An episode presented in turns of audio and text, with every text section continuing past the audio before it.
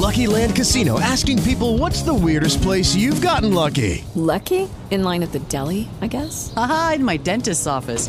More than once, actually. Do I have to say? Yes, you do. In the car before my kids' PTA meeting. Really? Yes. Excuse me, what's the weirdest place you've gotten lucky? I never win and tell. Well, there you have it. You can get lucky anywhere, playing at LuckyLandSlots.com. Play for free right now. Are you feeling lucky? No purchase necessary. Void where prohibited by law. 18 plus. Terms and conditions apply. See website for details.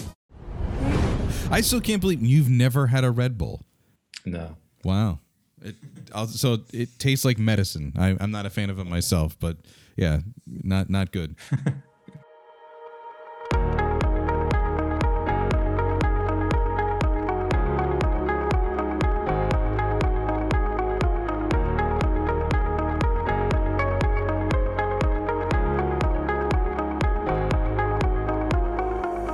Welcome back to the Craftsman Online podcast. This is a weekly half-hour program focused on the relevant topics in Freemasonry and the various aspects of the craft. Any opinions, thoughts, or viewpoints shared during this program are that of the individual and do not reflect the position of any Grand Lodge, appendant, or concordant body from which that member may hail. I'm your host, Brother Michael Arce, Editor-in-Chief of CraftsmanOnline.com, and I'm excited to bring him back on the pod. Brother Angel Millar joins us. Welcome back, Brother Millar. Thank you very much. It's good to be back again. Brother Millar is a member of Compact Lodge number 402 in the 4th Manhattan District and is back, or I should say returning this week, as we discuss meditation in Freemasonry. And this kind of started from a conversation that you and I had after one of our deeper esoteric Masonic conversations. And I feel that there's a very common misconception about meditation. So let's tackle that one at first, because I remember telling you, like, I would love to do meditation, but I don't want to sit here with my arms and legs crossed and be seeking this moment of nirvana.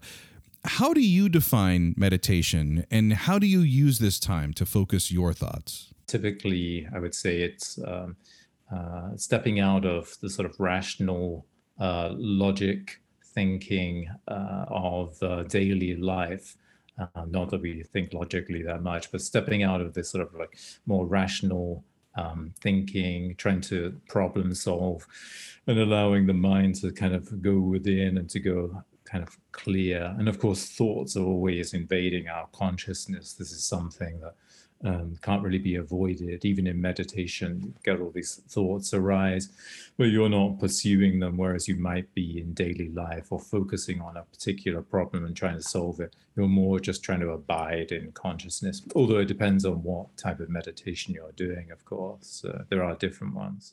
I want to give some background to the nature of this podcast. I had reached out to Brother Millar after a personal conversation. He's a hypnotist, and he's got more than 2 decades of experience in meditation and related mindfulness training techniques. And I reached out to him to help mentor me through a situation that I was going through professionally that I thought a hypnosis session would be beneficial. And he agreed. It was the first time I ever did that. And after we had that initial hypnosis session, which that is still with me today, we also met again to discuss meditation and how I could start incorporating that into my daily life. Yeah, so let's just begin with hypnosis, since you mentioned the term. So I do hypnosis with people for lots of different things. Confidence, you mentioned, quitting unwanted habits, and you can also use it for meditation as well. And Israel Regardé, an author that probably a few listeners will know, he was involved with the Hermetic Order of the Golden Dawn and its revival in America in particular. He says specifically in one of his books that hypnosis can be used to help people beginning meditation and to really overcome obstacles of meditation with invasive thoughts and so on. So he recommends actually going to a hypnotist when you're beginning the journey of meditation. That's not really necessary, it has to be said, or it won't be necessary for most people.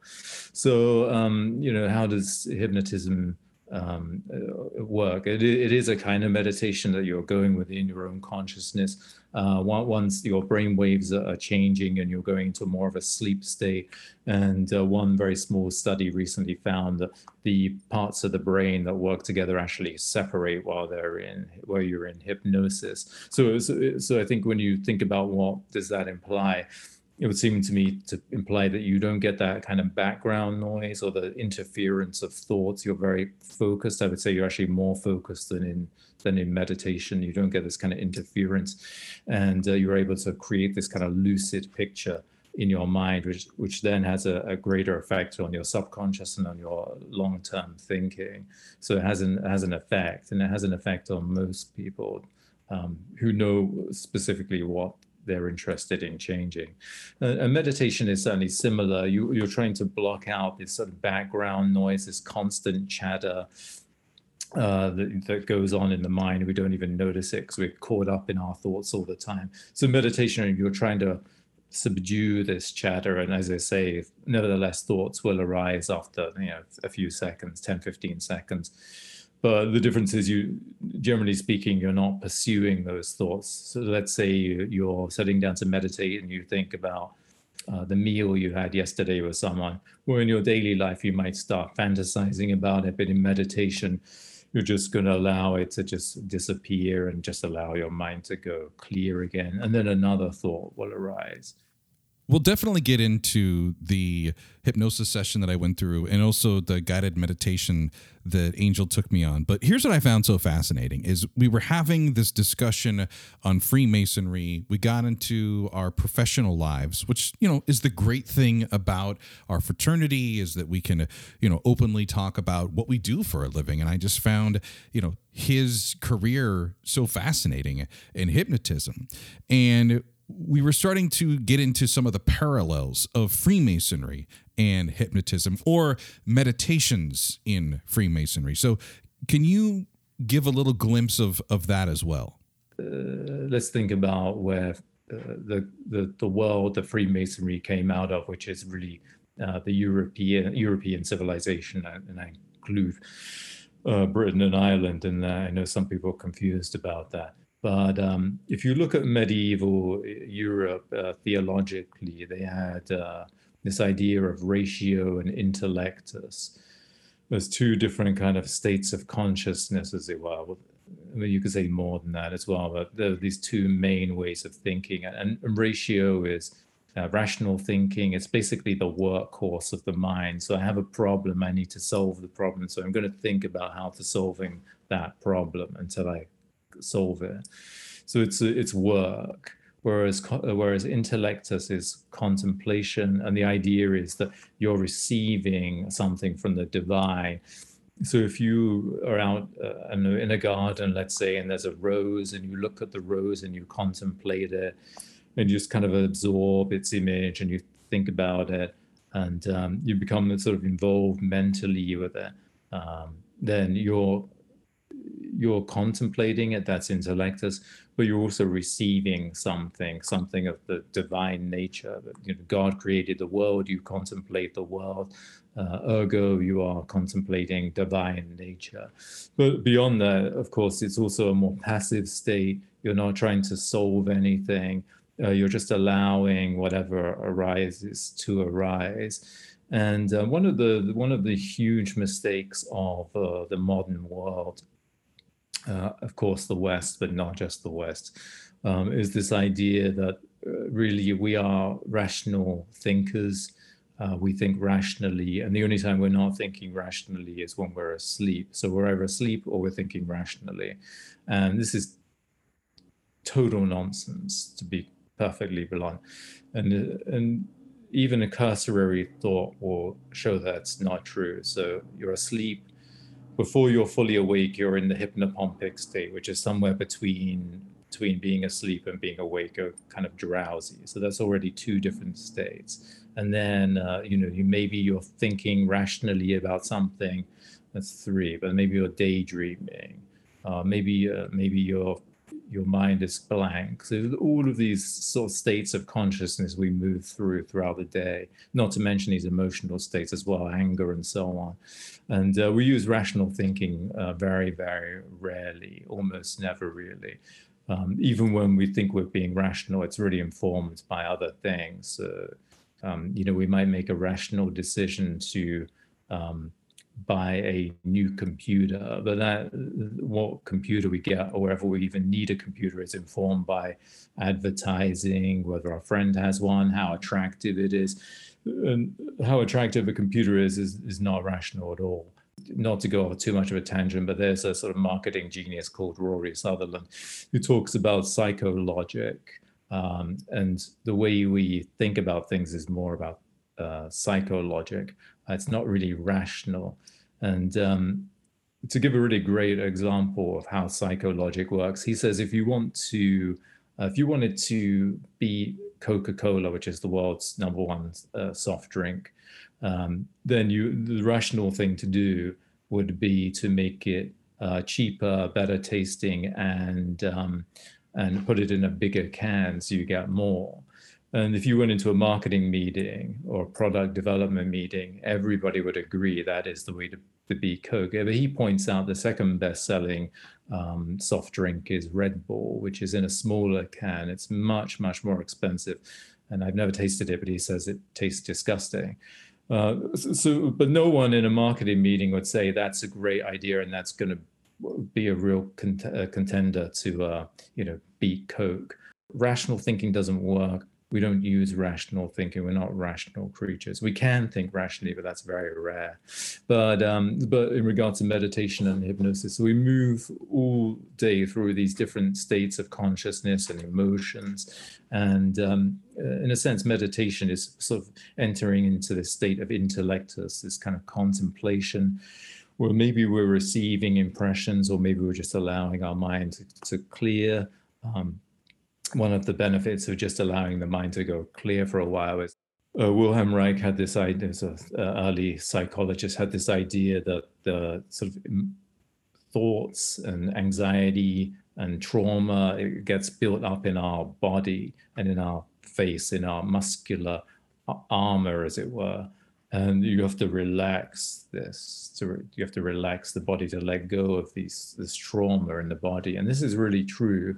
And maybe one thing that's not really said very much about meditation is you also relax your body to a great degree. I mean, you have to keep your head and spine upright, but otherwise you should be relaxing your facial muscles and the rest of the muscles in your body. And that's a big part of letting go of the thoughts that you're thinking throughout the day and that you hold on to and fantasize about and get angry about, all of which is terrible for the health. And long-term stress raises cortisol, it lowers testosterone, which is particularly bad for men. And long-term stress actually changes the structure of the brain as well.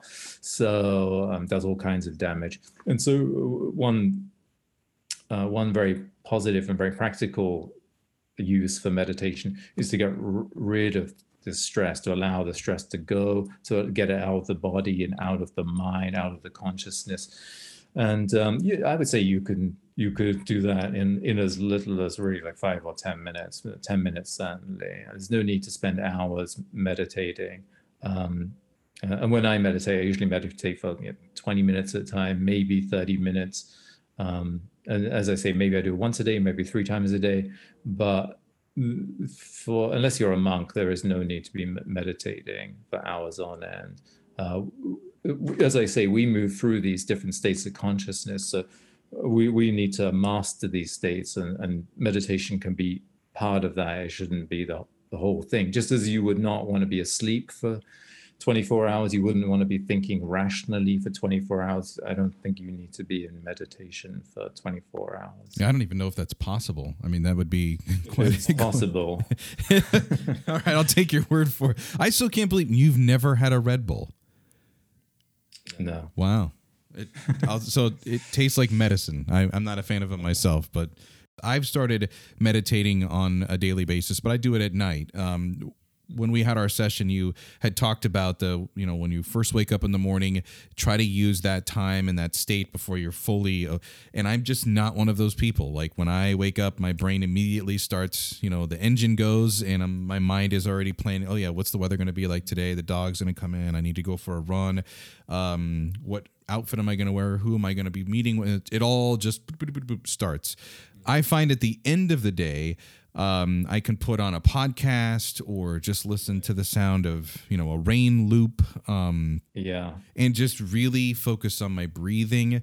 And as you said, there is that physical component that comes as well. And I, as someone who runs every morning, it feels so nice to, like, you know, flex the muscles in your feet all the way up to your face. I do these weird facial scrunches, and then you just completely get the stress out, and I, boom, pass out. And my wife becomes insanely jealous because she's lying next to me. Now, just imagine your partner, you know, breathing in and out and contorting their body and releasing and flexing, and then bang, falls like right asleep. But it is super relaxing. And as you said, like, I looked at it as a way of purging out all of those end of the day troubles and problems, and just getting it's like squeezing a sponge, and I'm fresh to start the next day. Yeah, that's right. Absolutely. Yeah. And that's the self-guided one. The ones that I've started exploring, and I wanted to mention, we initially had Brother Milos Jeziorski to join us for this Meditations in Freemasonry podcast. We had a scheduling conflict. Milos has been a guest on the Craftsman Online podcast before. We've talked about him as MJ Dorian and the Creative Codex podcast. I listened to some of the episodes, and he produces these beautiful guided meditation podcasts. And that's where I wanted to take the conversation with you as to guided meditation. Yeah. So, well, in regard to the type of guided meditation that we did, which is sometimes called a path working, or we did some little ones before that where we were just focusing on visualizing symbols. But then the main one we did was a path working where I guided you along in your mind's eye, along a journey in a certain landscape.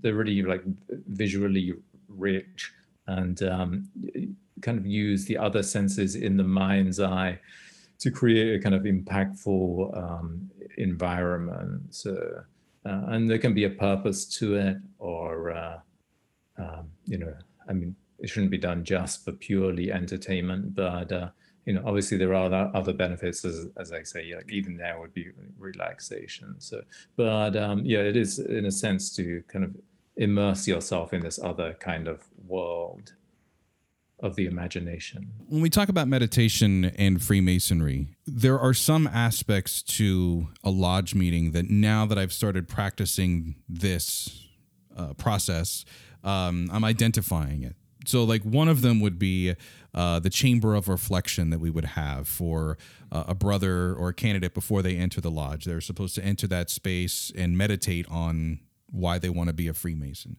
Then for those of us that have already made that journey, are now inside of a lodge, there are some moments where you could say the lodge is almost meditating in the opening ceremony of the lodge as it's beginning to prepare the men who are in attendance that night to use our minds and contribute to the meeting. So I'm interested if you have found any other ways to connect Masonic ritual to the concept of meditation. Yeah, I personally don't really connect the two. I have done one guided meditation in Compact Lodge, where we use Masonic symbols and Masonic initiation. So it's definitely possible. Can you tell us, I mean, without giving away any big secrets, like what maybe what the topic was, or what the process was like? Sure. So I did it with the large master masons. So I basically did a guided meditation, a path working, in a sort of reliving the initiatic experience and going to the lodge, but also contemplating on what you want in life and who you are as well. So trying to combine this sort of mental visual imagery with sort of thinking about who each person was as an individual as well, to go forward in life with a little more certainty and direction. We would like to release a podcast episode that is guided meditation for Craftsman Online listeners. Right, right. You want me to talk about that, I assume, right? Yes, I do. This is the big one. Yeah. We have to put it out in the universe so it can happen. I think we've tentatively decided to do a path working going back into 18th century London, and maybe visiting some kind of lodge, such as an Egyptian Rite Lodge. So they'll be able to experience that in their mind's eye if they so choose. And I can't wait because Brother Milos does such a great job with the production, like even down to like the footsteps of walking what was the bowl, the Tibetan singing bowls. It really is. And you talked about don't use it for the entertainment value of meditating. And I don't want people that are listening to just run out and start. But I think it is important to have that authentic, submersive experience. And once you have that, if you had any holdups about doing this, thinking this is going to be silly, people are going to see me standing or lying down. When you go through it and you have a wonderful experience, you cannot wait to do it again. And that's how you start to build a good habit. And that's really the gift that I want to share with, you know, men that are listening to our podcast or just anyone who's listening is your mental health matters. And we've all experienced just an upended crazy almost 2 years. And for some of us, the effects of the public health emergency are going to continue until there really is a general return to normalcy. And when that happens, we're going to have another issue of you know, folks trying to reacclimate to what the past life was. But for right now, I'm aware of a lot of brothers and a lot of friends and colleagues who are picking up very bad habits as a way to try to cope with the stresses in their daily life. And I would rather hear them talk about meditation and be turned on to that than making frequent daily trips to the liquor store, to be blunt. For sure, of course. Yeah. Although I would say, obviously, we're not doing it for any medical reasons. But you know, I think I get a little nervous for another reasons when I hear sort of like mental health and medical, apart from the fact that I'm not qualified to deal with that. Leaving that aside, I think this is also one of the problems of the contemporary era, and that is we're always thinking about, well, how can I get back to normalcy? Whereas, you know, meditation will help you cope with stress. That is absolutely true, and it's better than going out and drinking. That's also very true. But the real benefit of meditation is that not that you can get back to normal, but that you can actually improve yourself and have greater conscious experiences or greater experiences of life. And, you know, if you think about moving through these different states of consciousness throughout the day, we do that because they actually have benefits for us. They're not just we're drifting in and out of different states of consciousness. And I can tell you, I mean, I know that you were very inspired and energized after we did hypnosis, and that has had a long-term effect on you, you know, positively.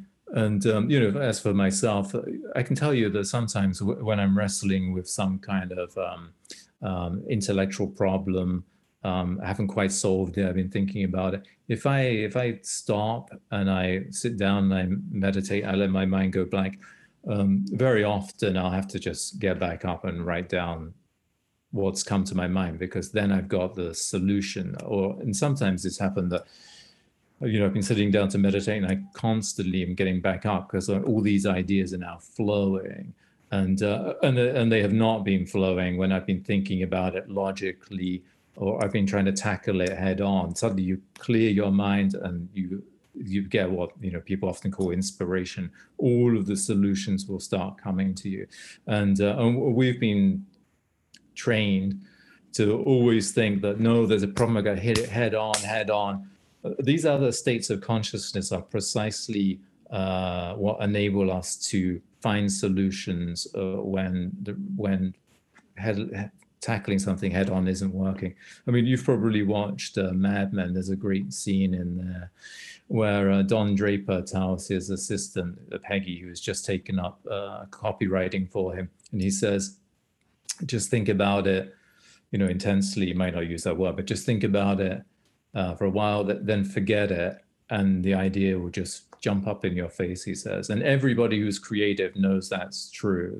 That if you're a musician or an artist or you're a physicist or whatever it is, if you focus intensely on it and then forget it, once you've forgotten that, that's when you get the answer. That's because you've gone into a different state of consciousness and the subconscious is working in a different way or coming through. So you know, well, the point of meditation is not to kind of fix us, it's to actually help us use these other states of consciousness to be more and more complete and more in control and more able to push forward in life in a way that's dynamic and useful to us than we would be if we just thought, you know, meditation nonsense, I'm sticking with pretend rational thinking, you know.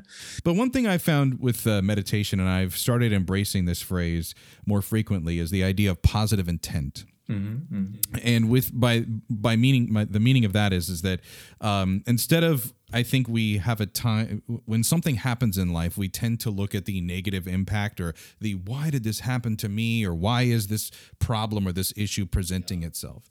And the positive intent is looking at on the other side and saying whether it's a person who has done an act or done something or just a random occurrence in the universe, this is an opportunity for me to improve. It's a challenge. It's something to overcome. So that's the positive intent side of it. And it is, as a Mason, one of the things that I embrace is the idea of we're always told before any great or important undertaking, we're supposed to pause and ask for the aid of deity. And I look at meditation as kind of a step towards that, to where it's giving me the chance to stop. And I think like George Washington is, you know, and I know we've talked about this, like he's one of the most historical figures and he's the, you know, most famous Freemason probably ever. And I'm sure he had bad days, and I'm sure he was in very tough and difficult moments. And history will always look back on him glowingly and lovingly as this wise person. But perhaps maybe some of the things that he was known for with his character of being calm and a rational thinker was that he would take the time to study or self-reflect before making these important decisions. And that's one practice that, whether that's happened, whether that's true or not, it's something that I'm trying to make a part of my life. So I want to thank you for that, because that was one of the big life lesson building blocks you get later on as an adult, that you think that you're done learning, you're not going to learn. And it was a new way of thinking for me to go, okay, let me take some time to really think about this when I have time to clear my mind and make a smart, rational decision. If you try and tackle everything with this sort of deductive reasoning, it works for some things, but it's not going to work for everything, and you need to shift between these states of consciousness. And if you can calm yourself down and just clear your mind before you tackle something that may be a challenge, then you're probably going to be more likely to succeed or have some kind of positive vision for what you want to succeed, and then go forward. There's a one of the sort of founders of the modern positive thinking movement, Émile Coué. He pointed out that if you lay a plank on the floor, everybody can walk along the plank without any problems. But if you put it up between two ladders high up in the air, no, all of a sudden, most people are going to be afraid to walk across that plank, even though it's physically no more difficult than when it was on the floor. But the image of falling and breaking your leg, or whatever it may be, prevents you from doing that. And so, you know, so having a positive image of what you want to happen, and, you know, being able to master your mind and your thoughts to a much larger degree, it's definitely going to help you in every aspect of life, really. This has been the Craftsman Online Podcast. I want to thank again my guests for coming on this week, Brother Angel Millar. Thank you for your time. I know this is a busy season for you as you're getting ready for the publicity for your next book. I want to get you back on the podcast so we can talk about that as it's coming out. What's the new title for the book? It's The Path of the Warrior Mystic, Being a Man in an Age of Chaos. And I say it's a busy time because Brother Millar is creating a lot of content right now on his website, which is angelmillar.com. We'll get the link to that in our show notes. As we get ready for the pre-order for the book, you can do that right now on his website. The new book will be available for sale on November 9th. And I am looking forward to getting you back on the Craftsman Online Podcast before the end of November to talk about your new book. Great. Awesome. And just another note, if you want to reach out to Angel to talk more about how hypnosis, meditation, or how he can mentor you through a personal or professional challenge that you're having, you can do so through his website as well, angelmillar.com. A reminder that new episodes of the Craftsman Online podcast are available every Monday morning. Until we talk again next time, let peace and harmony prevail.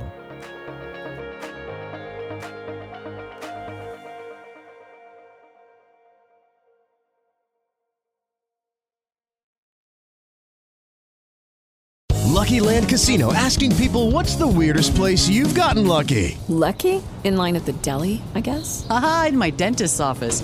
More than once, actually. Do I have to say? Yes, you do. In the car, before my kids' PTA meeting. Really? Yes. Excuse me, what's the weirdest place you've gotten lucky? I never win and tell. Well, there you have it. You can get lucky anywhere, playing at LuckyLandSlots.com. Play for free right now. Are you feeling lucky? No purchase necessary. Void where prohibited by law. 18+. Terms and conditions apply. See website for details.